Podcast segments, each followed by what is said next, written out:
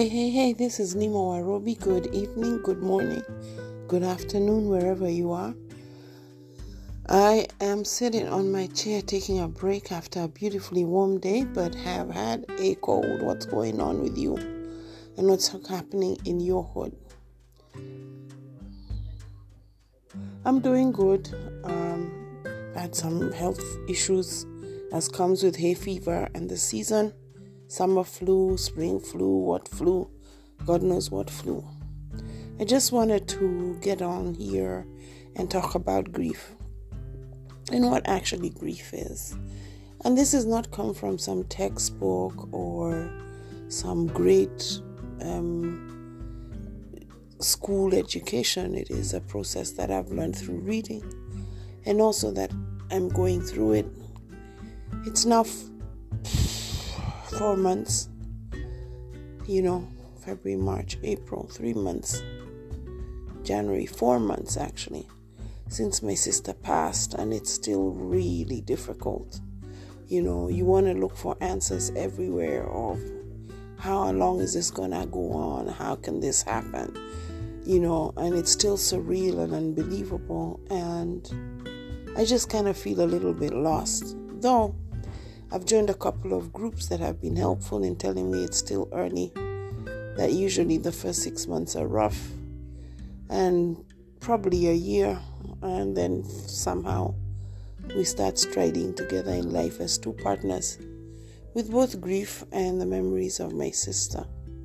So, from my experience, and this is not just this, it's other deaths in my family. So, grief is the immediate reaction to the loss. From 526 when I heard the news, my life stopped. It actually really didn't stop, but my life stopped. That clock stopped at 5:26 p.m. on 4th January. And it was shock, disbelief, wondering who was playing a joke on us, a lot of um, crying, grotto crying, the soul crying, because it's been disconnected to love. I have no question about my love for my sister, neither did she have a question that I loved her.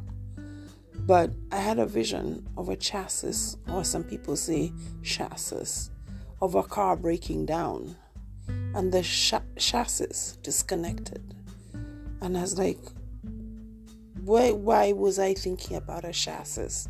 I don't drive, I don't have any mechan- mechanical know how, but there was a disconnect of the chassis.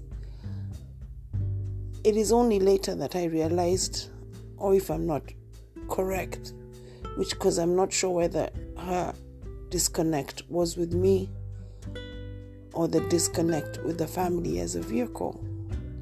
However, that was the instinctive, instinctive behavior. I cried. I wanted to scream, but the quorum didn't allow me to scream. I had grotto cries of the soul because this was my homie, my friend, my sister. What the hell was anybody telling me that she's no longer there? I naturally push away people when things are hard. And it's not because they're bad, it is because my natural instinct is to push away in order to process. What happens is people come running to you when they find out with their condolences and what happened, a question that really annoys me. If you get information that my sibling passed away, i.e., Jean, don't ask me in those first few days what happened. Simple reason my what happened will tell you she's dead. A very blunt answer. I then reached out to my family my family's in Kenya. And my first fear was for my parents. My parents are in their 80s and nine, one going 90. And I was scared because what could happen to them now? they had lost their baby.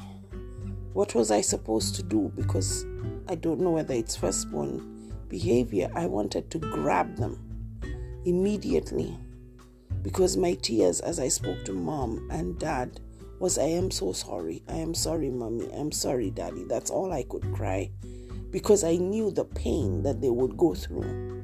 I had lost a child too. My siblings, Lawrence and Moogs, I wanted to grab them. I wanted to grab them and take their pain because they were also very close to my sister.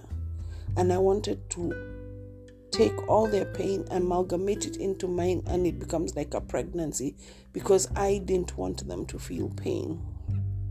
It took a while to understand that I couldn't. Each one of us has to go through this process on their own.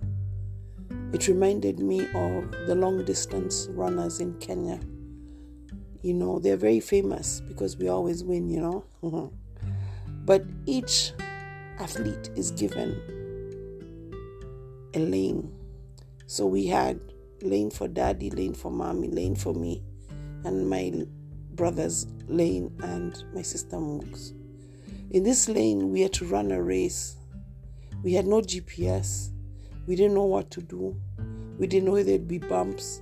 We didn't know whether there'd be sharks. But we each had to run. But each one of us had to run at their pace and you couldn't stop to pull the other one up yet until you were strong enough. That was the immediate one week of the grief before we actually then went into military mode to have a service for my sister that was befitting the beauty of who she is. So that's grief, the immediate reaction. The second is mourning. As a Christian, it says we do not mourn as those who have no hope. Within all of us, we were settled. My sister had gone to God, we were sure of it. Her commitment to Jesus Christ is something we knew. Yet, we still didn't think God was fair. There is a verse in Hosea that says, You have torn us, and you will restore us. This felt like a tear, a horrible, horrible tear. The mourning comes in after people have gone, in between all the running around and the memories. But mourning is like peeling out the memories you have. It can happen in a month, it can happen in a week, it can happen in four months, like it has for me. For three months, I have zero recollection at all of my conversations with my sister. I've gone through pictures. I have looked at her and I've cried, but I don't remember what she said. So for me, there was an issue of not remembering.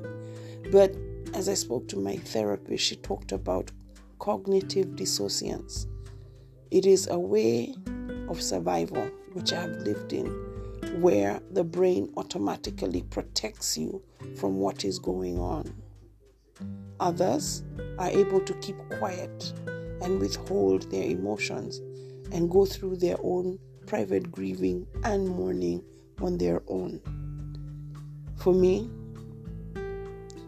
I will tell you that in the four months, my experience of grief has been disgusting. It's horrible it's something that I will go through maybe again and again and again.